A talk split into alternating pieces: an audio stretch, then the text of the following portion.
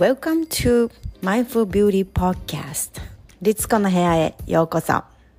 このポッドキャストでは Awaken Your Authentic Self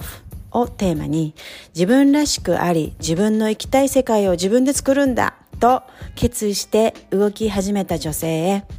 ブレずに心と体を整えながら自己実現していくためのセルフケアのヒントをお届けしています。 This is Global High Vibes Community. Let's go. はい、今日はですね、またポッドキャストと、こちらのね IG ライブの方同時に今日もね収録させていただいてます。本日のゲストは、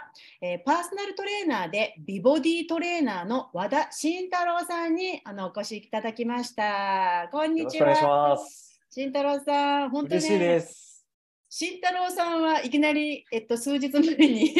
出会ってっていうかジョジョジョジョって、はい、そう犬のね会話からあそうだそうですよね。そうなんですよ、うんうんうん、ワンちゃん飼ってますもんね。そうなんですよね。慎太郎さんもねダックスちゃんをねダックス飼ってますね。はい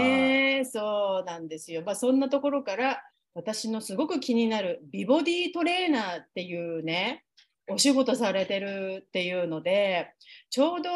私と自分の仲間たちお客様たちでみんなで来週からダイエットチャレンジをするにあたり、これはみんなに聞いてほしいなってちょっと思ったんですね。なんでかっていうと慎太郎さんは今日のねこの私のポッドキャストのタイトルにもしたんですけれども、身体感覚を取り戻せっていうねちょっとタイトルにさせていただいたんですが、そう私たちがやるダイエットチャレンジもただね体重を落とそうとか短期間で落とそうとかそういうことではなくってね、やっぱりもう一度自分のこの何かこう今までちょっとバランスが崩れていた部分だったりとか、まあ、ライフスタイルの乱れだったりとか、まあ、そういうものをねもう一度中心軸に戻していこうみたいなところが、習慣をねもう一度戻していこうっていうところがあるので、うん、この身体感覚を取り戻すっていうことをね慎太郎さんは一番お話ししたいっていうおっしゃってたんで、これはね今日はねダイエットというか体をねこう整えていきたい、年齢重ねても、体を鍛えて体ってこう変わるじゃないですか。ものすごく諦めずにね美しい体っていうのはいつでもまた作れるっていう風になんか慎太郎さんインスタグラム見たらそういう風に書いてあったんで、これは聞きたいなと、はい、思いました、はい、私のねフォロワーさんはやはり子供を産んだりとかやっぱりアラフォーアラフィフ、ね、そういう風に体の変化がものすごく大きく変わっていくような女性が多いのでね、今日はちょっとね慎太郎さんにいろいろ聞けたらなと思います。よろしくお願いします。お願いします。はい、まず慎太郎さんは北海道生まれの北海道育ちということで、現在も北海道にお住まいなんですか？はい、今北海道札幌市に住んでおります。札幌市にあ、はい、そうなんですね、はい、ちょっと経歴というかパーソナルトレーナーと、はい、そして美ボディトレーナーっていうねはい、女性向けのねはい、エクササイズっていうのをされていったこのいきさつみたいな、もともと結構長いんですか？その筋トレというかパーソナルトレーナー歴っていうか、もうずっとそういう人生を歩んできたというか。トレーナー歴で言うと、うんそうですね、何年やってるかな、10年以上はあ10年以上やってますね。はい、うんうんうん、そう。その前は、その前僕普通にこう会社員やったりとか、あと学校の先生やったりとかですね。学校の先生、はい、そうなんかそう経歴にね気になったんですけど、中高保健体育第一種教員免許って書いてあったんで、そうなんです。先生の免許持ってるんだなんて。先生をやってたんですよね。ねうんうんうんうん。そうまあそこでもこうね体を作るっていうことはやっぱりすごい好きで、まあね、体育の先生だったんで、うんまあ、部活なんかではもうとにかく体作りはかなり熱心にやってましたね。ね、だからずっとまあその体とか運動とか体作りっていうところはもうずっとなんですね。ただ職種がちょっとこう移り変わりがあって、うん、はい、ね、変わったっていうね感じで、はい、先生を辞められてから会社員になられてパーソナルトレーナーとしてはい、なろうって思ったきっかけは何ですか？ですね、まあ、僕ちっちゃい時からもう、まあ、影響を受けたのはジャッキー・チェンでしたけど、まあ、要はちょっとテレビとか見てたらもう少しでも筋肉ついてる人とかいるともう釘付けですよ、ちっちゃい時、体操のねオリンピックの体操なんか見てても競技じゃなくて筋肉のつき方の方にも目がいっちゃって、どうやったらこんな体になるんだろうとかっていうのが、とにかく好きだったんですけど、まあ、本当にそのまま大きくなってしまったって感じです。じゃあもう本当に純粋なそのジャッキー・チェンファンで彼みたいになりたいみたいな。ああ、もうそうですよ。ちっちゃい時はそう思ってましたね。おお、それでね。彼もね、脱いだらすごかったんで、ああいう肉体を手に入れてこう強くなりたいんだっていうところが始まりだったんですけど、まあ、ちょっとこうヒーローに憧れる、ね、男の子っていうね、まあ、典型的なそういう感じでね、ああそうなんですね。本当にそうですね。それで、そのトレーナーになってからで、私ねすごい今日また聞きたいことが32歳で、海外へ武者修行に行ったんですって。そうですそうです。はい。ね。そうなんですよ。まあ僕、まあ、大学で結構本格的なこういう体を作る、まあ学科にまあ入学させてもらって、まあ4年間そこでジムトレーナーもやりながら、大学では本当にもう研究ですよね、筋肉の。やって本当よく体に電気とかをつけながらとか、こういう時にはどこを使ってとか。心肺機能とか内臓系のいろいろやるんですけど、まあでもその後やっぱそれで食っていくのちょっと難しいなっていうところはこうアルバイトしながらずっと思ってて、で僕は最初会社員をやりながら、学校の先生ね、せっかく免許は取ったんで大学の時に、学校の先生で学校でちょっと体作り教えようかなってこうなんとなくこう軽く考えちゃって。で会社員やりながら学校の先生を受けるためのこう試験勉強とかもしながら、で学校の先生をやったんですよ。その後会社員の後に先生になったんだ。そっちが先なの。そうでもね、順番的に言うと、まあ、僕すごいもう根っから社会不適合者なんで、もう会社員、学校の先生やってまた会社員やりました。おー、なるほど。でも本当それぞれ期間が短かったんで、そうですね。でも本当になかなかこう組織に適合していくっていうのはすごく難しい性格を僕はしていましてですね、もう本当に自由で思いついたことはポンポンやっていきたいけど、組織にいるとそういうのは抑えられちゃうんで、ですよね。求められることがあるからね、立場的にね、自由奔放にはね、いろいろと特に、そうですね、先生とかね、もう学校のカリキュラムがあるしね、もうこれとこれを教えるっていうのが決まっちゃってるし、そうするとやっぱり今みたいなパーソナルトレーナーは本当にご自身でその、クライアントさんに合わせた何かこうメニューみたいなものをこう作る感じですか、パーソナルトレーナーで。もうそうですそうです、ね、もう一人一人全然違うので。ですよね。そうなんですよ。だからやっぱりもっと自分を発揮するには、っていうのでこうすごくこう悩んじゃって、で29の時にはもう本当にもう気持ちまで病んじゃったんで、これはもう続けられんなと思ってこうやめたんですよ。で実家に帰ってこうアルバイトとかしながら、やっぱりこう筋肉大国のアメリカに行きたいという、大学の時に思ってた願いだったんですけど、行くぞって思ってですね。だけどこう外国経験がないわけですから、まずみんな知り合いとかがオーストラリアにワーキングホリデーでこうアルバイトしながら生活してっていうのをみんなやってたんで、まずそこでちょっとね、じゃあ頑張ってみようかなと思って、それで最初はオーストラリアに行きます。あ、じゃあワーホリ行けたんですか？まずワーホリ1年行きました。はい。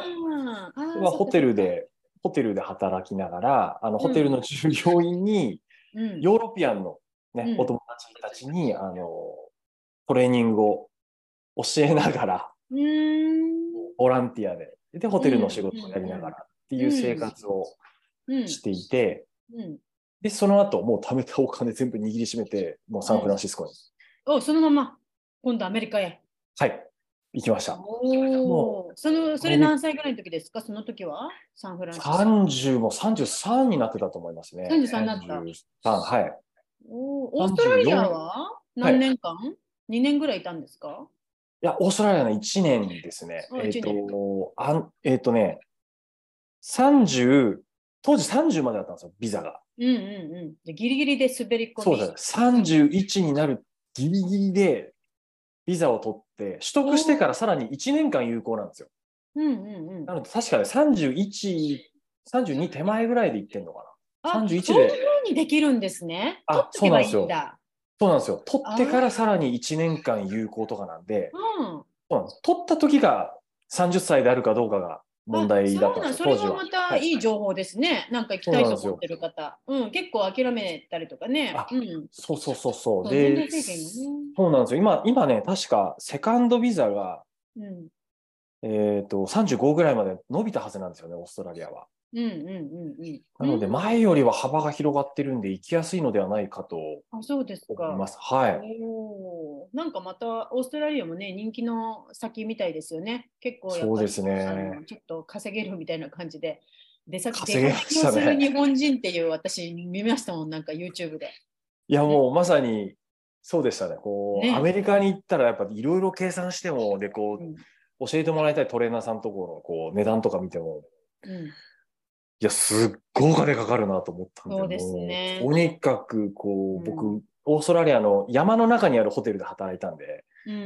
びに行けない環境を作ってはまっていく一方の環境で生活してましたから、すごい短期間であっちゅう間にお金が結構たまりまして、本当にそれは良かったですね。やっぱり結構お金は心配なとこですからね、海外に行ったらね。そうですね、いきなり稼げないかったりするので、アメリカでもね、なんかできたらいいなと思ったんですけど、やっぱ厳しすぎてできなかった、働くこともできなかったんで。そうですよね。もう働いた金全部使ってやろうと思って、サンフランシスコに行きました。じゃあそこでは、サンフランシスコではもう学ぶことがメインというか。メインでしたね。それ目的があったんですか？誰かのところに習いに行きたいっていう。そう、それもありました。もうでも最初はその目的しかなかったんで、もうそこにアメリカのね、波動を感じたいっていう思いと、とにかくアメリカでちょっと過ごしてみたいっていう思いが強かったのと、その先生、めぼしい先生がちょっとこう2人いたんで、そこにまず習いに行ってっていうことしか考えないで飛び込んでって。その先生っていうのは何か特別なトレーニングのなんかメソッドがあったんですか？どんな？一人はですね、アメリカってほら UFC ってちょっとこう金網の中で戦う格闘技が、はい。大学生の時、僕アマチュアでその競技もやってたんで、まずそういうジムに行ってちゃんとこう体を使って、でそこのジムはヨガのクラスがあったり、総合格闘技の時間があったり、ボクシングだなんだっていっぱいあるんですけど、その中にパーソナルトレーニングのクラスがちゃんとあって、やっぱすごい素敵な先生がいたんですよね、有名な先生が。で、その先生のところでまずずっと週に3回ぐらい習って、高いんですけど、でもそれ UFC のジムですか？ UFC のジムですね。それいっぱいあるんですよ、 UFC のジム。ニューヨークにありますけどね。いや、そうそうそうそう、サンフランシスコにも。ボスがね、UFC の選手で現役で、その中のにいるトレーナーさんが結構本当に綺麗な体をした男性の先生で、その先生には、こうやってアメリカではこんなユニークな教え方してるんだっていう、ちょっと考えつかないような教え方を。あ、本当。それなんかどんな感じのですか？例えば、ね、これが日本と違ったみたいな。割と僕が日本で見てきたイメージっていうのは、やっぱりこう今はこういう研究がされてこういうトレーニングがいいよっていう、要はちゃんとこう明確になったものを忠実に行うみたいな、うんうんうんうん、割とそういうのが多かったですよ、うん、でもアメリカは僕がその行ってたジムでは、要は来る人みんな違うわけじゃないですか。パターンもタイプも違うし、うんうん、その人たちに合わせたメニューを作っていくっていうのが、うん、瞬時にできたらすごい早かったのと、うん、いわゆるその科学的なものどうこうっていうのはなんか二の次な感じで、すごくこうユニークにその人に合わせたものをすぐ作っていこうっていうのが、うん、目の前で見てて、それで生き生きしてこう、うん、体の機能が上がっていく人たちをいっぱい見たんで、なるほど。ああ、なるほどねって、やっぱこうやってこうメイクしていくっていうか、うん、クリエイティブな感じだなっていうのは僕すごく思いました。全くこう型にはまってないから、なるほど。こんなことやっちゃうのっていうようなことを思いつかなかったですね。いかに自分が枠にはまってたかっていうのはそこでよく分かりました。分かった。あ、それだけでもすごい。あれですよね、結構こう固定概念がね、やっぱりこう結構こう覆されて、それはやっぱり海外行くならではのね経験ですよね。それはアメリカあるかもな。やっぱり日本は、まあアジア人でね、みんなまあ 体質というか体型とかいろいろと、まあ日本人っていうくくりではまあものすごい大差があるわけではなかったりとか、まあもちろんユニークだけどみんなからは、だけどもうアメリカ来ると本当に体型から人種からもう何て言うんだろう、もう本当に違うじゃないですか。もう見て明らかに違うじゃないですか。いろいろとユニークすぎる。だからやっぱりそれが当てはまんないんですよね、本当に。そんなこうやったらこうなるなんて、もうやってみなきゃ分かんなくて、多分そういう感覚でしょうね。この運動をやってみて、じゃあ体がどう反応してどう変わったかを見ながら調整してったりとか、変えていくとか、それは確かにすごくクリエイティブでなければっていうか、ね、ですよね、全然違う。あとクライアントがすっごく積極的、もうこういうのやったけどあれもダメだったこれもダメだったとかっていうのをちゃんと先生にぶつけて、もうちゃんとこう発言する、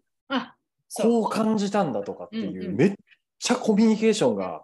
すっごく取れてて、すごいコミュニケーションしますね。すごいですよね。もう我慢しなかったっていう。やっぱ日本は先生が教えてくれるものを、はい分かりましたってやる、ね、フォローしてやっていく。そうなんですよ。だけど、やっぱアメリカはそのクライアント、私美容師なんでねあれですけど、本当同じ、まさに髪の毛をこうやるのもね同じで、まさにこうプロのやっぱり意見を聞きたいんですよ。プロに意見を聞きたくってアドバイス聞きたいし、なおかつやはり自分にぴったりのものをなんかこうやりたいじゃないけれども、それがものすごく強いので、すごいコミュニケーションを、あなたはどう思う、あなたはどう思うっていうこのあれがすごいあって、プロフェッショナルアメリカでする人はそれに対してこれこれこうだからこうした方がいいっていう、やっぱり同じように自分も意見が言えるような感じじゃないとプロフェッショナルじゃないんですよね。だからそのなんていうかな、能力というか、コミュニケーション能力、言葉じゃないんですよ。なんか英語ができるとかそういうことじゃなくて、コミュニケーション能力がものすごく必要。もうあんまり言語なんかどうにかまあ拙なくてもできる。だけどコミュニケーションをしようとするかどうかとか、聞けるかどうかとか、そういったアティテュードがものすごく求められますよね、プロとしてのね。そこ全然違うと思う。しびれましたね、最初。しびれた。しびれました。こんなにもうなんか。やる気出ちゃうよね。そうなんですよ。日本の相手のほら、そういうの教えてくれればくれるほど、こっちにもヒントになるから、指導しやすいじゃないですか。提案もしやすい。ね。だからすごいんですよね、あれ言ってくれるの。思ってる以上に手厚かったですよ。なんかほら、よくね、外国人適当とか、日本人は丁寧とか、いろいろ聞いてましたけど、もう全然気にならないくらいもう丁寧でした。うわ、もうプロやなっていうのと、もうあの道場のその先生とバチバチにやるもうバトルかのような言葉の交わし方なんて日本では市場でしか見ないような姿ですよ、うんうん、こんなに激しいのっていうぐらいみんなマジなんですよ、うんうん、いやもう最高の景色を見れて、うん、これだこれ目指さんとっていうのはやっぱりねアメリカ来てみなきゃ分かんなかったですね。ないっすね。だから結構多くの人がアメリカ、まあこういうプロの人でね何か学びに行きたいって思う時ってスキルを身につけたいとかなんか勉強したいとか思っていくことが結構多いじゃないですか、はいはい、だけれども実際得るのってそういうとこですよね。固定概念をこう壊しに行く、そして自分のそのもっとクリエイティブさとかなんかポテンシャルみたいなものをこう出すためになんか壊しに行くっていうそれをやっぱしてくれるかなっていう感じしますよね。いやもう本当もうその連続でしたね。うんうんね。こんなこともやるんだっていう、うんうん、ちょっと恐ろしいなっていうぐらいなところまで。恐ろしいね。はい。あ本当にマジかっていうでパーソナルクラスのさらに1対1の本当のパーソナルトレーニングを、うん、お願いしてやってたんですけど、うん、もう本当地獄のようにきつかったですけど、うまいんですよ励まし方とか、うん、本当にプラスの言葉がけ、うん、本当ダメなところを徹底的に潰す先生だったんですけどだけど、うん、ちゃんと引っ張ってくれるんですよ、うんうんうんなんでこんなにいいとこを探してくれるんだろうっていうぐらい、こういう教え方かっていうのがなんか頑張れちゃってすごく、うんうんうんうん、そういうのもじゃあ今現在慎太郎さんがこう、はい、トレーニング一緒にクライアントとするときには役立ってますか、はい、そのコミュニケーションの取り方もう真似しまくりですよ。真似しまくりで、はいはい、褒めすぎだよ先生って言われるぐらい本当にこんなもんじゃねえよアメリカはって言ってもっともっと褒めます。あ本当ね、でもすごい大事だよねその声掛けすごい大事、うんうん、声掛けとやっぱりこう何かその例えばそう体を変えるなんてさ本当にそんな体になるのかなって本人は思ってるじゃないですか、うんうん、一応先生のとこ来てるけど、うんうんはいはい、でもやっぱそこで一番信じてあげなきゃいけないのは最初はやっぱりトレーナーというかこっち側教える側まずは信じてあげて、はい、褒めてあげて、ね、結果が見えてきたらそのやられてる本人も自信がだんだんついてきて自分を信じられたりとかなんかそういう段階があると思うんで最初はねやっぱ褒めて、ね、もうちょっとでもなんかいっぱい多くできたらやっぱりもうすごいぐらいにね大げさに、ね、すごいよく見てるなっていうのもまた感じましたし、うんうんうんうん、いやここまでやってフレンドリーでなんかもう金揃えてるなっていう思っちゃいましたね。やっぱこう文化だ教育とか文化とかいろんなものがこうね背景にもこうその時に見えまして、うんうんうんうん、いや本当あの時はもうすごいとこに来ちゃったなっていう思いで。うん、打ちのめされた感じでした。なるほどね。で、まあそんな中でそのトレーニング方法ね、はい、習った、はい、身体感覚っていうところ、はい、その、なんていうかな自分の身体感覚をこう忘れちゃってる人が多いっていうことですか？そうです。慎太郎さんが感じてることは、やっぱり。そのさっき言ったアメリカのそのクライアントがねもう先生の方にわーっと言うわけじゃないですか、うんうん、ではクレームとかじゃなくて感じたこととか、うん、発見とかをもうものすごく言うわけですよ、うん、でもそれってものすごく自分の体の中をちゃんと感じきってるからこそ言える発言だったんですよ、うんうん、もう日本人って例えば働き、まあ、勤労文化なんでうん、自分の感覚とか疲れているっていうことを押し殺してまで生活する社会ですから、うん、自分の体のことをちゃんと感じていく丁寧に感じるっていう時間はやっぱ少ないんですよ、日本って、うんですね、だから肩が凝ってることすら分かんなくなってしまうぐらい感覚が外に行ってしまうんですよ。でもアメリカに行った時はそれが全然真逆で、うん、ちょっとでも不調あったらバンバン言ってくるしすぐ帰っちゃうし、うんいや感じ取るってこんなにこうパフォーマンスも変わるんだなっていうところをまざまざと見たんで、うん、まずはこの身体感覚を感じ取っていくっていうところが、本当に基礎の基礎じゃないかなっていう、そのセオリーがどうとか、やり方がどうじゃなくて、だ僕、クライアントさんが来た時には、最初はちょっと呼吸のこととか、いわゆる回数とかっていうのもちょっと頭から話していただいて、うん、まずどこ使ってるかちょっと感じてみてっていうのを徹底的にやるんですよ。うんうんうんうん、だから腕立てとか例えばやったとしても、うん、どこに効いてんのっていうのが分かんない人も結構いるんで。分かんないでやってる、形をやってるみたいな、やってるふうになっちゃうよね、それじゃね。そうそうそうそう。なのでこう、まあ、僕パソコンの中に入ってるんですけど、解剖図とかのメカニズムとかをちゃんと見せながら、うん、こういう動きをやるとまずここにちゃんと刺激が入るように基本的にはなってるんですよっていう、その頭の方の理解と、じゃあと実践でちゃんとやって、うん、何々さんってこう、何々さんはこの時にちょっとゆっくり動かしてみてっつったら、本当だ、胸に効いてるとかっていうふうに、そこでようやくこう神経系がスイッチ入って、うん、やっとこうボトムアップして脳に刺激もいて、脳からまたちゃんと筋肉に指令を送ってっていう、初めてそこで循環が生まれて、うんうん、やっと感じ取れるようになってくるんですよ、うんうんうんうん、感じ取れるようになったらやっぱスイッチ入ってきます。あ、効いてるとか、ちゃんと自分の意思で動かしてちゃんと筋肉痛が来たとか、うん、そういうプロセスを少しずつ踏んでいくと、うん、あんまり型にはまらないで、うん、トレーニングがゆっくりゆっくりできていく。だから2ヶ月3ヶ月やめてた人が、うん、1年普通にできましたとかっていうのは、うん、感じ取れてるかどうかっていうのはまずすごく大事なんですよ。うん、みんな分かんないで真似してやるんで、YouTube とか見てやっちゃうんですけど、分かんないよね、続かないですよそれは。うん、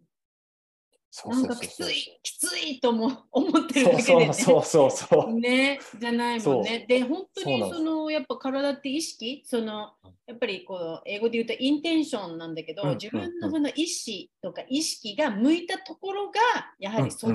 何でも、うん、思考でもそうだし、体のそういう筋肉でも全くそうですよね。うん、物事ってやっぱり自分の意識がいったところじゃないと育たないんですよね。だからやっぱりそういったことを、まあ、慎太郎さんのパーソナルトレーニングは結構こうまさにそれを教えてくれたさってるのかなって今すごく思いましたね。いや、そこはすごく大事に。それなしには本当体変わんないですよね、今言う。いや、変わんないです。はいね、変わんない、うんうん、ほとんど例えばジムに行ったらもう数ヶ月でやめましたとか、うん、YouTube やってるけど、うん、続かないですっていうのがもう9割以上なんで、うん、お客さん最初、うんうんうん、でもそれは変わらないよねっていうのは、うん、お話しするとまあ納得するんです、うん、でもなんで続かないかやっぱ分かんないでくるんで、うん、そうそうそう。でやっぱり感じ取って、うん、あ、聞いたっていう感じ取りが一回できるようになると、例えば日常生活の中でも、あ、こんなとこでも筋肉使ってたんだ、うん、ここの筋肉を使ってたとか、だんだん広がってくるんですよ、うんうんうん、もうそうするともうあなたのものですよっていうのがだんだん始まっていく、うんうん、でいろんなトレーニングやってもすぐ感じ取れるようになるんで、うん、スタイルとか要は体の僕軸とかをすごく大事にするんですけど、うん、感じ取れる人と感じ取れない人では全然スピードが違う。感じ取れる人は早々と軸を作っていきます。だからいかに繊細に感じ取れるかどうかっていうのは僕とても大事にしてます、最初は。なるほどね。繊細であればある方が、うん、なんか僕空白をなくすってよく言ってます。空白をなくす。はい。もう隅々までとにかく感じ取ってみてっていう、皮膚感覚まで。全部、うんうんうん、そう。でもその方が人間にとってはなんていうのかな、僕 とても優しい行為だと思ってて、さっき言ったように、うん、意識の向けたところは育つっていう、うん、おっしゃってたじゃないですか、うん、筋肉とかも例えばリラクゼーションの観点でも意識向けたところってやっぱり弛緩するんですよ、はい、そう、やっぱそういう機能も持ってるんで、やっぱ意識向けるところっていうのは絶対に緩めることもできれば筋肉をつけたりすることとかもできるんで、うん、その意識をなるべく広げていって、うん、日常生活外に今までずっと向いて一生懸命自分を殺して外に向けた意識を逆こっち側にアクセスするっていうのを同時にやりながら体を育てていくって感じですね。いや、今聞いたら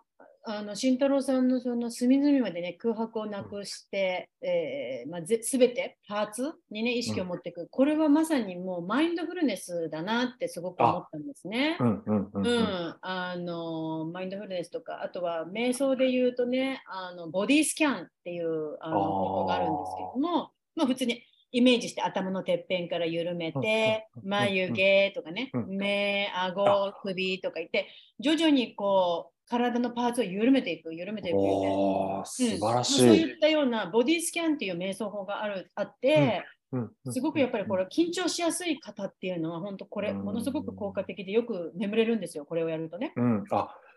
れ素晴らしいことだと思います。はい。そうだからその逆バージョン、逆に体をキュッキュッしたかったら、今慎太郎さんが、私今話聞いてるだけでキュッとなりそうだったもん。なんかこれ終わった後に歩き方が変わりそう。いやでも本当そういうことなんですよ。意識つくだけでね。そうなんですよ。その意識持って歩くだけでも本当変わるじゃないですか。もう使うその軸ができるし、まず意識したね、中心を意識した歩き方になるし、そうすると使う筋肉が変わってくるし、ちょっとね、私ね、マジ昔日本に筋トレすんごいしてたから、大好きなんですよ。あ、じゃあもうね、その感覚もね、わかる。すごいですね。楽しいよね。やっぱね、それでやっぱそのさっきも言ったようにそうやって意識を向けるようになってくると結果が見えてくるから、あれなんか背中があれなんかキュッとしてきたとか、それがモチベーションになって続く。結構思ったより早く出るじゃないですか。体重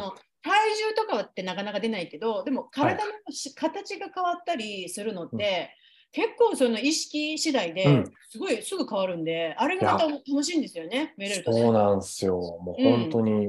うち体重計とかはもう本人に任せていて、基本的に数字はほとんどほったらかし、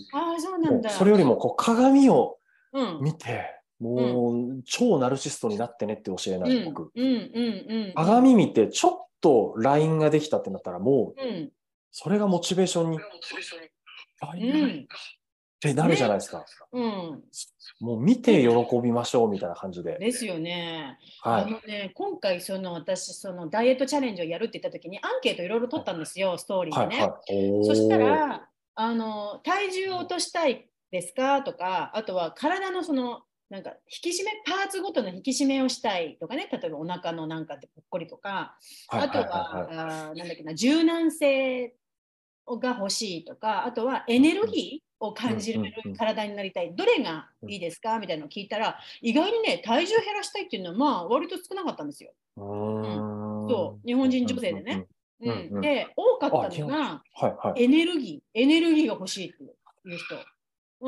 とはやっぱり年齢的なもので40代になってくると、ちょっと今までなんかそんなに気になかったけど、お腹の辺がなんか元に戻んないみたいな、なんかお腹のとこだけ多分痩せてるんだけど、全体的にはなんかお腹の辺のシェイプが、くびれがとか、まあそういうパーツ的な問題、なんかその辺がね、すごくね、票が多かったんです。な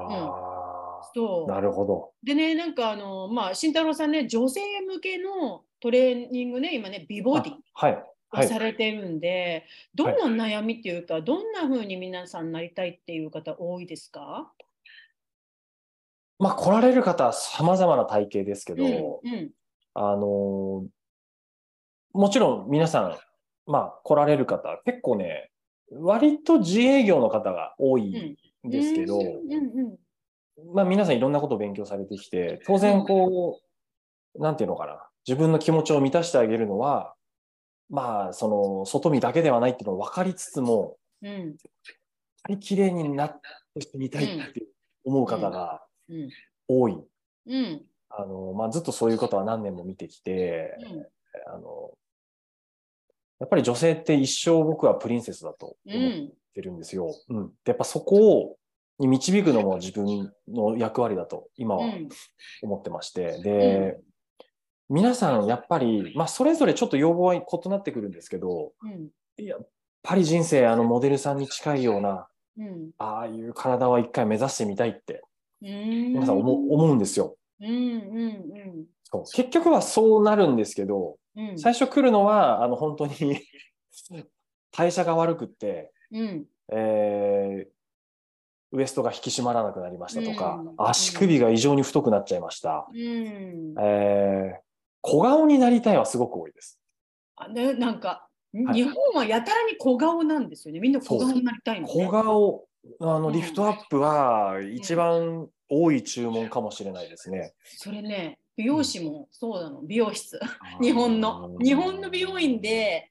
一番やっぱり美容師がこうなんていうかなお客さんにこう提供一番求められるのが小顔にいかに小顔に見えるかそうでヘッドスパとかもなんかリフトアップとか、はい、そういうののアンチエイジング的な目的でやられる方がすごく多くて、アメリカないんですよそういうの。あんまり小顔とかあんまなくて。そうですよね。うん、そうアメリカないんだよね。ね。でもなんかその顔のまあ例えばもたつきこういうところのもたつきだったり、例えば足のむくみ、足が太いとか、そういうのってやっぱりこのリンパとか循環が悪いなっていうのがすごくわかりますよね。結構やっぱ肩こりがこの辺が弱くって肩動かしてないとか、もうこういうところめちゃめちゃくるじゃないですか、顔がこうバーって、でもやっぱ筋トレはすごい効きますよね小顔に。いや顔のマッサージよりマジでこっちの後ろのね背中の辺の筋肉とか動かせば結構この辺がすっきりしてくるから。さすが、うん、もうそういうところすごいっしょ。分かってるでしょ。私もう自分でめっちゃ筋トレしてたからやっぱね今でもだいたい顔がうわーってなった時は、はい、もう首ガチガチなんですよ肩が。だからチューブとかでこうやってグワーってこうやるとかジャンピングジャックとか、はい、朝から50回ぐらいやったりとかするとすんごい顔すっきりする。素晴らしい。ちゃんと、うん、あめぐみさんおはようございます。めぐみさんこんにちは、はい、ありがとうございます。そうですね、うん、こ美容の、まあ、アプローチの仕方っていう、うんまあ、僕ちょっとプランをいくつか持ってるんですけど、うん、いわゆるこう筋トレ系のアップ系のちょっとハードなプランだったり、うんうん、今うちそのほとんどもう9割近くが美容のアプローチの方の、トレーニング受ける方の方が圧倒的に多くって。それしたいもん。それだよ。それしたいよね。そうその要はあんまり激しくはないんですけど、うん、ちょっとその分時間をかけながらで、うん、体のメカニズムのお勉強もちょっとプラスでやりながら、うん、例えばリフトアップだってちゃんと体のさっき言った仕組みがあるわけですよ、うんここがたるんでるからここをやるっていうよりかは本当にその背中の方とかをどういじるかでここがリフトアップされるっていう、うん、そうもう律子さんよくご存知のだって二重顎なんかさやっぱり背筋の悪さとかなんかお腹が出るのも背筋の悪さとかこう結局筋力が腹筋弱いからこんなになっちゃってるとかさいろいろあるじゃん。そういろいろ、ね、理由がねいろいろあるんですけどそういうの知ってる必要ありますよね。むやみに、はい、ほら体重減らしたってなんか塗ったって変わるもんじゃないから、それ体重なんてほとんど最後の最後ぐらいなもんで、ね、大事な項目としては、うんうん、美容に関して、まあ、筋トレもそうなんですけどまず大事な3つの、ね、ポイントがあるんですけど、うん、聞きたい大事な3つ、はい、そうでもすごく基礎的なんですよ。なんだ、うん、そんなことかよっていう内容なんですが、いやいやまずはそれがもう一度必要リマインダーでまずは、うん呼吸なんですけど、うん、鼻呼吸が大事です、うん、鼻呼吸はい、うん、もう筋肉をつけたいウエストを引き締めたい、うん、ボディラインが欲しいすべてのこの基本は鼻呼吸になります。結構口で呼吸してる人が多いってことですか。そうそうです。口呼吸は背中曲げちゃうんでこの筋肉の使い方がこう下に体を丸めて下に落とす使い方なんです口呼吸っていうのは。顎を前に出す背部をロックさせて下に落とすって感じなんですよ。100メーター走の選手なんかはもう出してる時ってもう早く循環させて体を回復させるのにまず吐き出さなきゃいけないので丸めて出すんですよっていう人間が哺乳類の中で唯一人間だけができるシステムなんですよ。動物で全部鼻呼吸ですから、はいそうなんです、はい唯一人間だけなんです。はいその口呼吸が多い原因として最近アレルギーの人って多いじゃないですか。花粉症の人って多いじゃないですか、はい、で年中花粉症で、うん、やっぱり鼻が詰まってる状態の方が多いんじゃないかなって私思っています、はいはい、だから口呼吸になっちゃってかも、ね、ものすごく関係があるのと、あとはまあコロナ禍によるマスクっていうのもちょっと大きかったですね。マスクね、うん、あ、マスクは口呼吸皆さんしちゃうんで、口呼吸になるんだ、マスクすると。はい、はい、そうなんですよ。もうすごくね、ちょっと危ないんですよ、マスクって。あれ苦しいから、うん、なんか一生懸命口でしようとするってこと？そうなんですよ。苦しくて、でこうかつ、まあ、ショッピングとかで歩いたりするじゃないですか。うん、やっぱり、はいはい、苦しい状態になると口の方が早いんですよ。はいはいはい。だからね。そう。でもあれでそうなんですよ。巻き肩になったり、こう首をあえて、首って7キロぐらいありますからね。重さ。それをこうわざわざ軸をずらして前に出すっていうことは、とんでもなく股関節だとか腰あたりにはものすごい負担をかけちゃってる生活をするんで、どっかでバキッといっちゃうんですよ。なるほど。そうなんですよ。なんかちょっといろいろ、なんかいろんな人のことが頭に浮かんじゃった。なんかいろんな人のなんかぎっくり腰って言ってる人とかね、それなりやすいでしょ、それ今の。そうなんです。そうなんです。口呼吸。ぎっくり腰だってずれてきて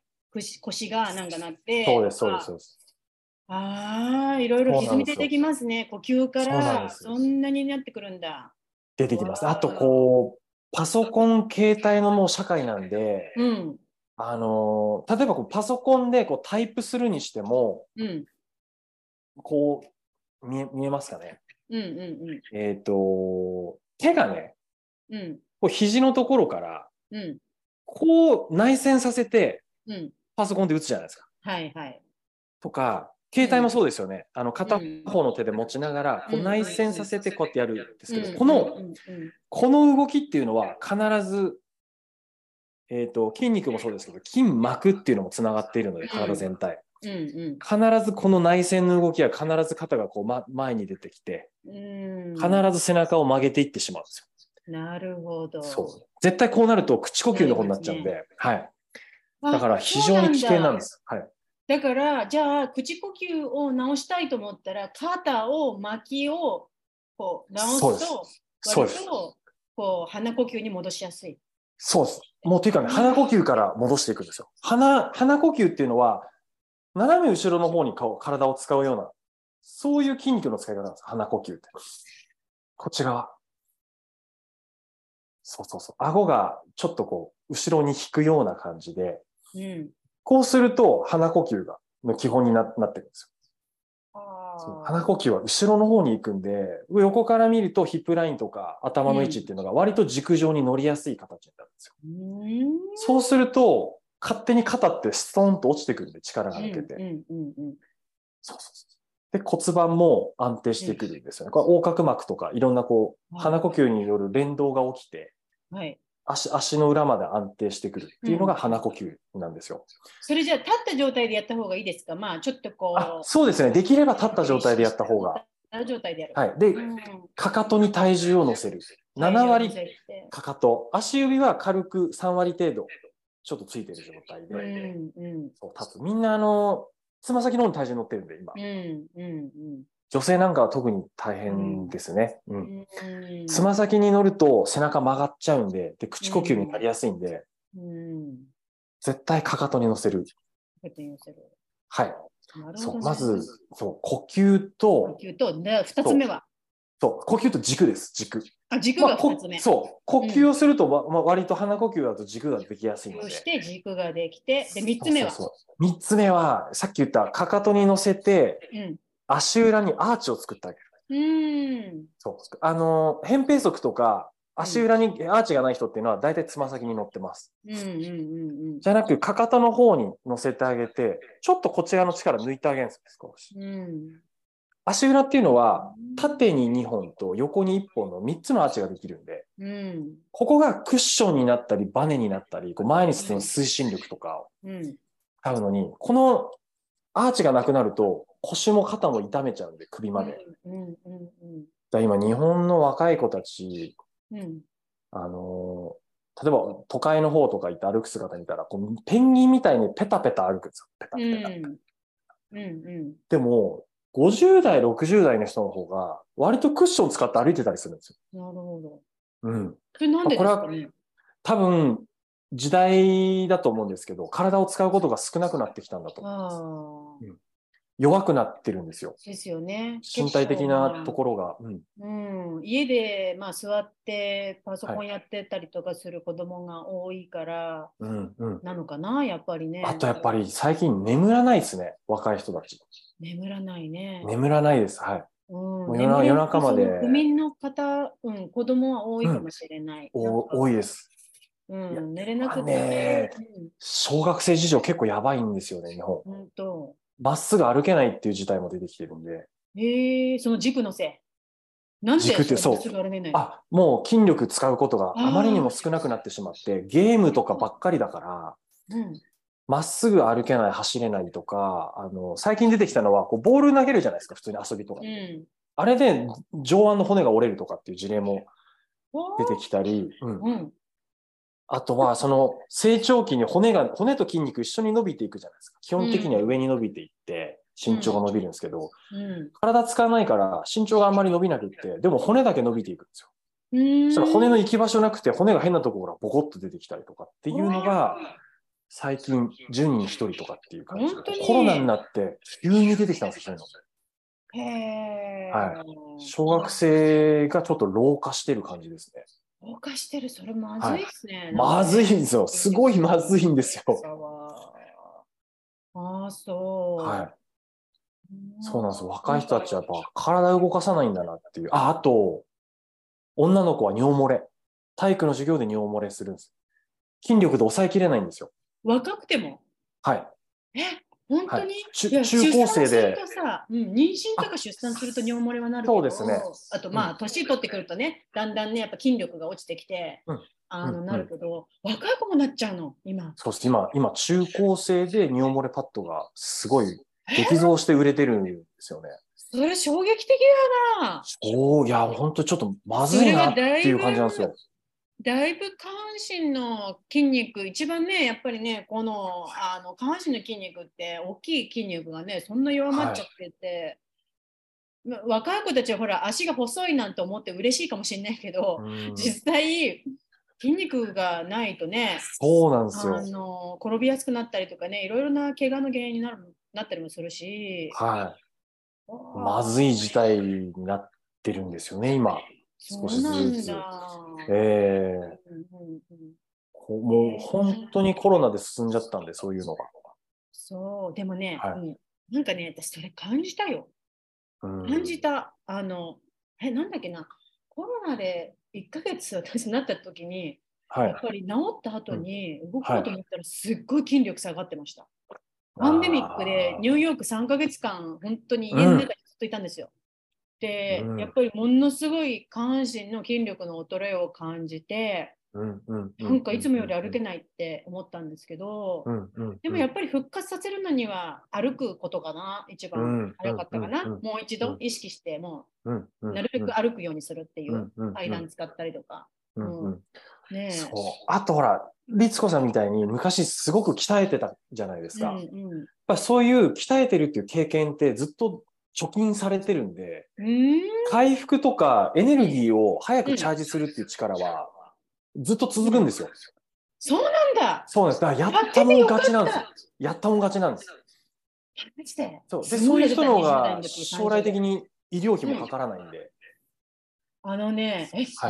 それ貯金できてんだ。貯金になるんですよ。本当に貯金、筋肉の筋の方の貯金。貯金、いいですね。でもね確かにね、私今46になったんですけど、なんかよく皆さんが言うその代謝が悪くなって痩せづらくなったとかそういうの一切ないんですよ。私もともとすごい太ってる体型なんですけど、だけど運動を動くのが多かったり、ちょっとエクササイズやるとすぐ体がこうなったり、結構このエネルギーですから。反応がいいかな、でエネルギーも結構ある方だから、あんまりそんな代謝が悪いなっていうことは一切、まあ、感じたことないんですよね。まあむくみとかありますけどね。これ本当にもう理想で、あんまり年齢のそのなんか衰えみたいなものをすごく感じることはあんまない。そうなんです、そうなんです。もう日本って40歳の壁とかあるんですけど、要は本当40ぐらいから急激に落ちていくっていう、何もしてない人は、うんうん、でもやってきて積み重ねてる人って50とか過ぎても多分まだ衰え感じないと思います、ね、そこまでね、もちろんね、うん、使ってるからさ、うん、無茶はやっぱ無茶しなくなってくるからあれだけど、うん、でもやっぱり、うん、なんか急に落ちるみたいなのは多分ないと思うんですよ、ないよね、うん、うん、ないと思う。そうなんですよ。だからやってたら全然違うんですよね。そうだよね、うん、だから生きる力に本当に変わるので。そうだね、筋トレは本当大事、はい、うちニューヨーカーってやっぱりすごい運動を結構するんですよね、みんな。いやすごいね、アメリカ本当すごいですよね、うん、そう、公園とかもうセントラルパークとかみんななんかもうチャリンコをビュンビュンビュンビュンビュン乗ってたりとか、みんな走ったり歩いたりみんなぐるぐるやってるんですけど、うちのサロンの近所もピラティスとかあったり、ピラティスとかもすごい人気ですね、うん、やっぱりそういうなんかこう、うん、コア系の、うん、なんかあとバレエエクササイズみたいなのとか、うん、人気で、うん、結構ピラティスなんかはやはりそのシニアの方が結構来てます、うんうん、やっぱりピラティスってやっぱ結構コアみたいなものをすごくやってくる、リハビリ、もともとねリハビリベースのエクササイズだから、やっぱりこう足腰、ね、加齢に伴うそういった筋力の衰えとかみたいなものを予防する、怪我防止とかの意味でもピラティスとか人気ですよね、うん、すごい意識高いですよ。なんであんなに、うん、こんな多くの人が運動をやってるんだろうとか、うん、サンフランシスコ着いた時なんてみんな働いてんのかなって思うぐらい運動してましたからね、みんなね。なんかあとそれがね、うん、結構ストレス発散でエクササイズっていう方すごく多い、うん、なんかあんまりそんなに日本ってないでしょ。あんまり30代40代の方でストレスの、うん、ストレス、改善法何をやりますかって言った時にエクササイズっていう人ってあんまりいないんじゃないですか、うん、いないですね、全然いないです。いないじゃん。でも私ね、いつもヘッドスパのカウンセリングでね、ストレスいっぱいの方がたくさん来られるんで、うんうん、何かご自身でいつもね日常的にやられるストレスマネジメントは何がありますかって聞くと、うん、エクササイズかなっていう、ジム行ったりするのが私のストレス解消法かなっていう人がすごい多いんですよ。うん、で実際に本当にその体を鍛えるっていうことは本当にメンタルの方にもものすごいありますよね。ね、ありますあります。すごいあるから、はい、やっぱりこのホリスティックな考え方で言うと本当に心と体めちゃめちゃつながってるんで、やっぱなんかどっちが悪いとやっぱり体の方で調整するとやっぱメンタルの方も整ったり、ね、メンタルね、はい、まあ、こっちがこっちでって感じで結構やっぱりつながってるところが、はい、うん、あるからね、うんうん、本当にもうもろつながってますよね。そうそうそう、素晴らしいな。私ね、なんか気になってたやつ、箱見セラピーって、はい、そう、なんかね、慎太郎さんがそう箱見セラピーとかハンナソマティックスっていうこういったはい、ちょっとこうホリスティックな感じの、はい、エネルギー系なのかな、うん、どんなですね、サンフランシスコに日本人の女性で、うん、まあ、箱見セラピーを専門にやってる、まあ、そのセラピストさんがいるんですよ。あ、そうなんですね。その方はちょっとこう日本にいた時、僕がお仕事を辞めて病んでしまった時に、うん、その方にたどり着いて、そこで結構メールでやり取りしてたんですけど、あ、そうですか。そうなんですよ。で、一度日本に来てお仕事に来ていただいた時に、まあ、直接会いに行って、うん、でじゃあ今度はそのアメリカに行ってセッション受けますよっていうお話をして、うんうん、さっき言ってた UFC のお話と、もう一人はその箱見セラピーの先生のところに。そうだったんです。その日本女性の方だったんだ。そうなんですよ。箱見って日本語ですか、うん、別に違う。日本語じゃない。箱見って。違うと思いますね。ね、箱見の意味は分かんないんですけど、うん、要は箱見セラピーとか、あとはそのトラウマ療法で、うん、アメリカで開発されたソマティックエクスペリエンスっていう、うんうん、ものとか、いわゆるああいうのっていうのは言葉じゃなくて身体感覚で、うん、自分の中の不調を直していくっていう、うん、僕にとってはちょっと得意な感じだったんですよ、分野的に、うんうん、それこそ自分の体の中のどこが引っかかってるのかとか、どこに重いものがあるのかとかっていうのを、いかにもっと繊細に感じ取っていくっていう、うん、こんなメソッドがあるのかって思ったのがその箱見セラピーだったんですけど、うんうんうんうん、要は僕の中ではその感覚をもっと磨くことで体作りに生かせるだろうって思っちゃったんですよ、うんうんうん、それで先生のところにはもう毎週通うようにして、うん箱見セラピーのセッションを受けて、うん、身体感覚を磨く。でも想像以上なことがやっぱ起きて、UFC のジムとかで結構大きい怪我とかしても、本当に治り早いんですよね、セッションを受けてると。自己注力がすごい思ってる以上に高くなっちゃうんで、腫れが引くとか、うん、とにかくこう、機能的な体になっていくのが非常に早かったです。あ、具体的にその箱見セラピーってどんな感じのセッションをするんですか？どんな感じの流れっていうか、本当にお悩みとか持ってくる方って本当に様々なんで、うん、もう本当に生き方ベースなものとか、例えば人間関係のわだかまりに不安を抱えている人とか、うん家庭の虐待とか、まあ、いろんなケースがあって、うんあるっていうのは聞いてたんですけど、僕の場合は、体の例えば、右肩がいつも張っちゃうとかっていうそれをなんとかしたいと思って箱見セラピーのセッションに行ったんですよ、うんうん、じゃあここにちょっとフォーカスしてみようねってなった時に、うん、出てきたのは結構心理系なんで、うん、人と接するときにここを使ってるんだなっていうのが分かってくるんですよ。要は人と話すときに無意識に目には見えないけどもやっぱりこうギュッと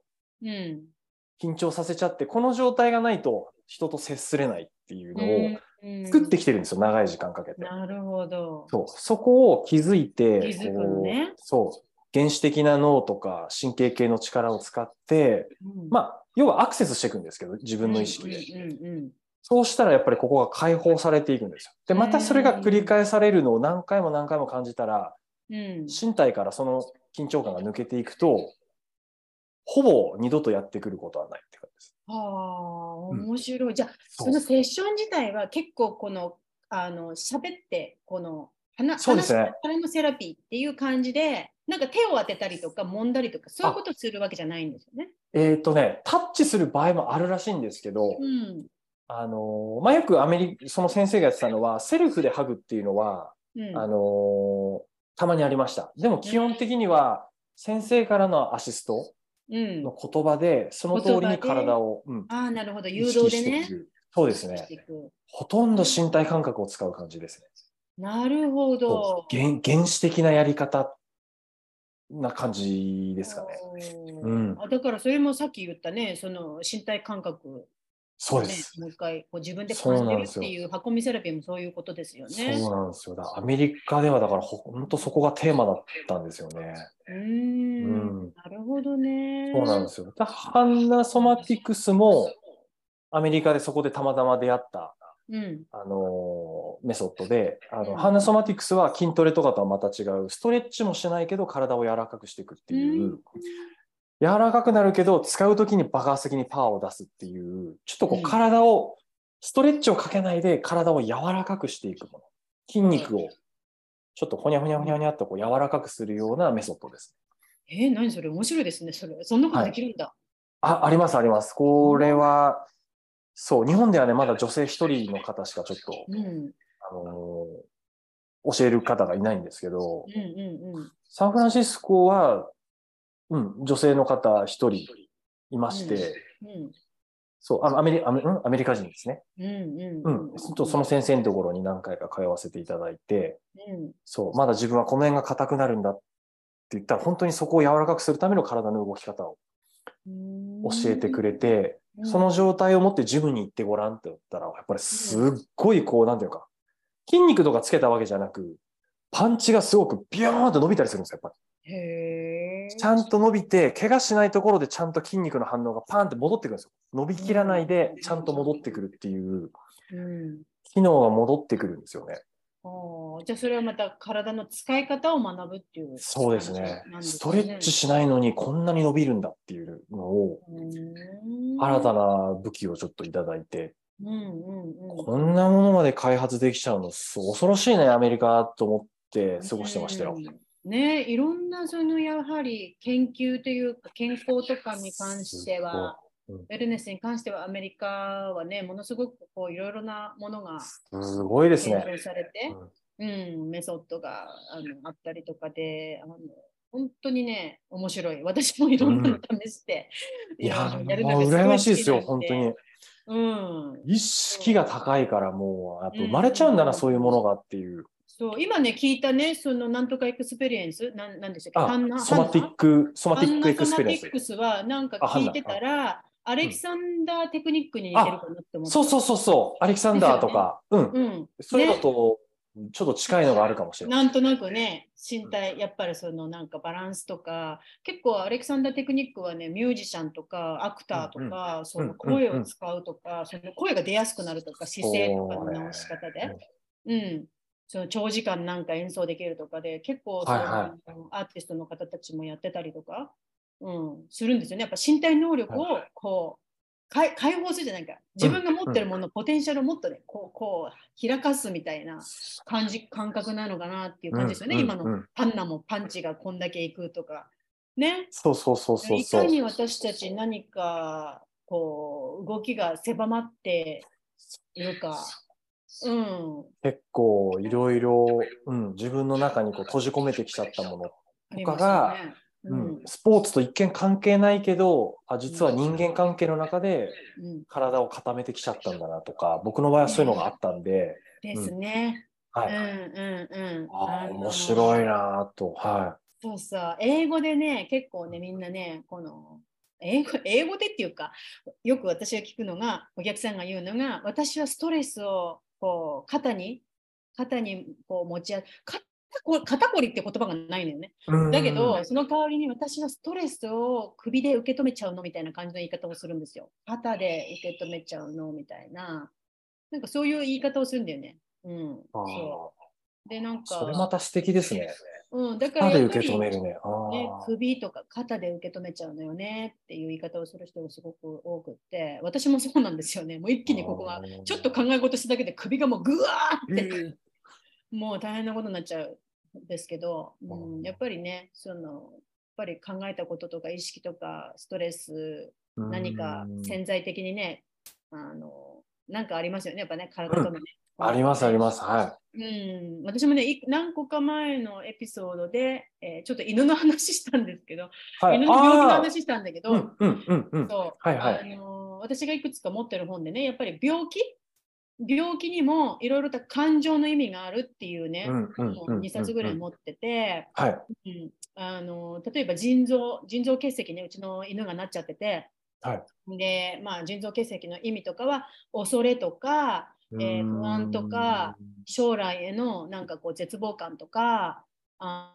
そういったものが石となってできちゃうっていうね、そのやっぱり感情と体への病気への症状がつながってるよとか、そういうね、ドクター、そういうのを出してるドクターとかもいるんですよ、本とか、研究してて。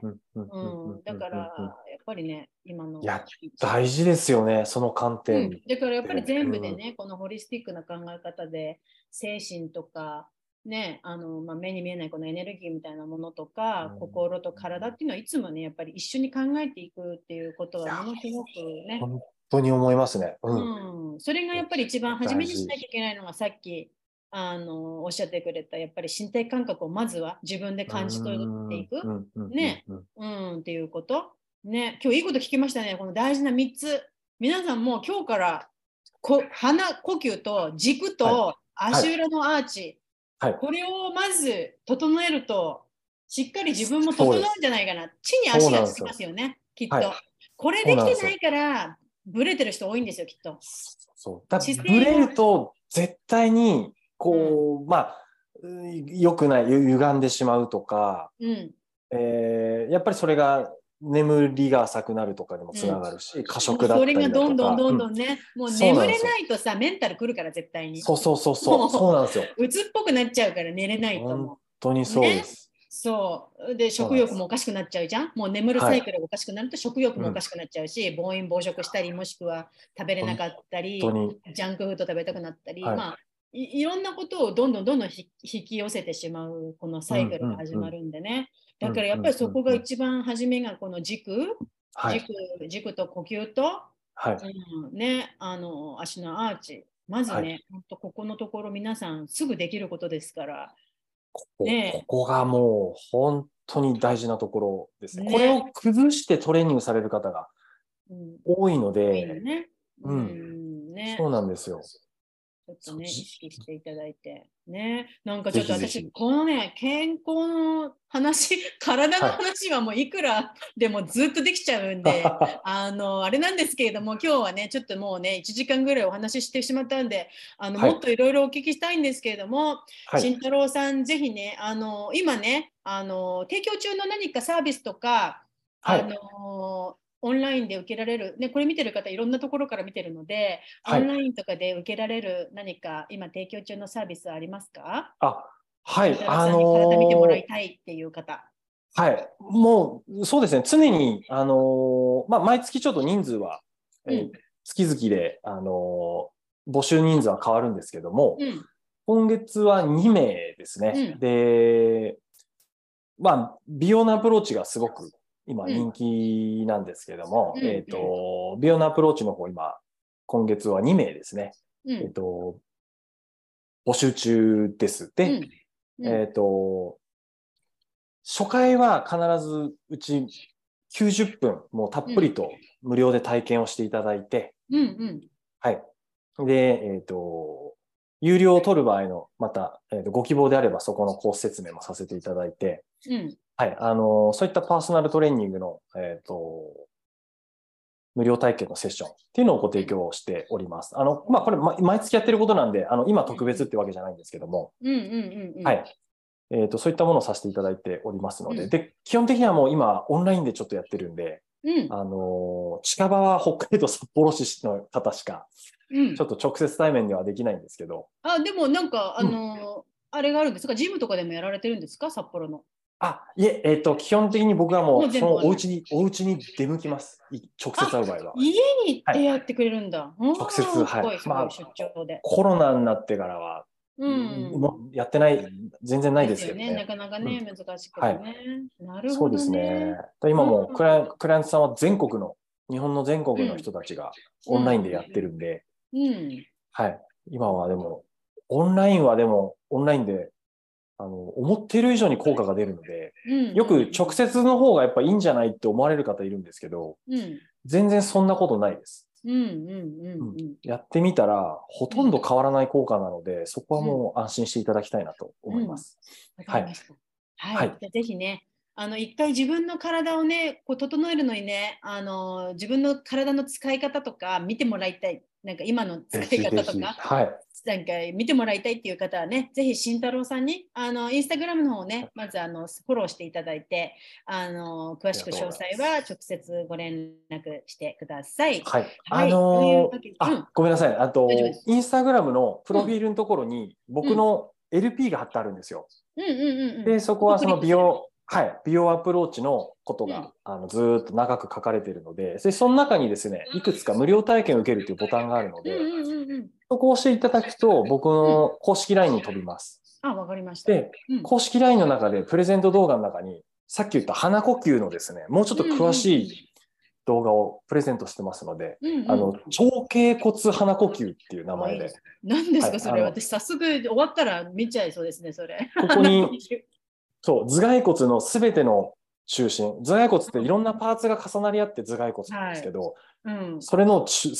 蓋骨を支えるのに、ここに蝶々の形をした骨が入ってるんです、ここに。目の奥で、こめかみの横にあるんですけど、ここに鼻呼吸で、蝶頸骨の真ん中に空気を入れていくと、人間というのは軸に立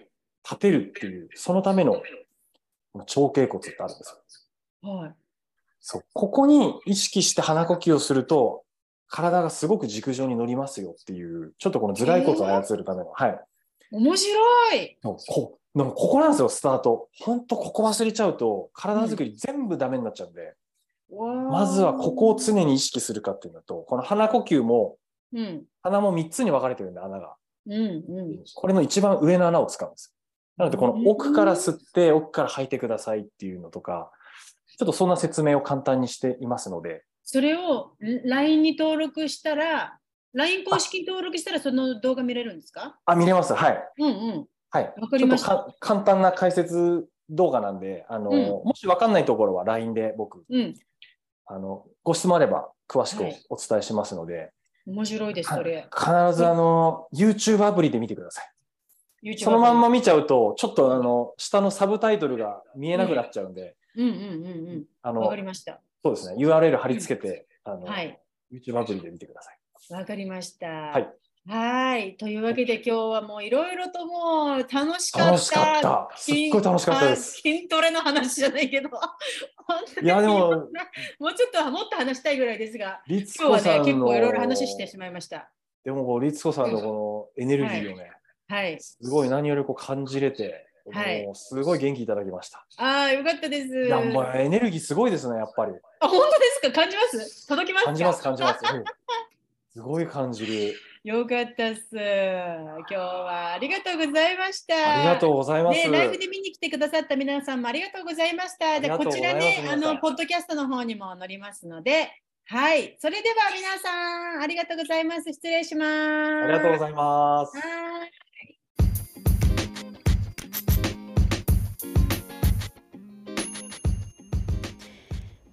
皆さんは日頃自分がしている決まったセルフケアのルーティンはありますか？ただいま、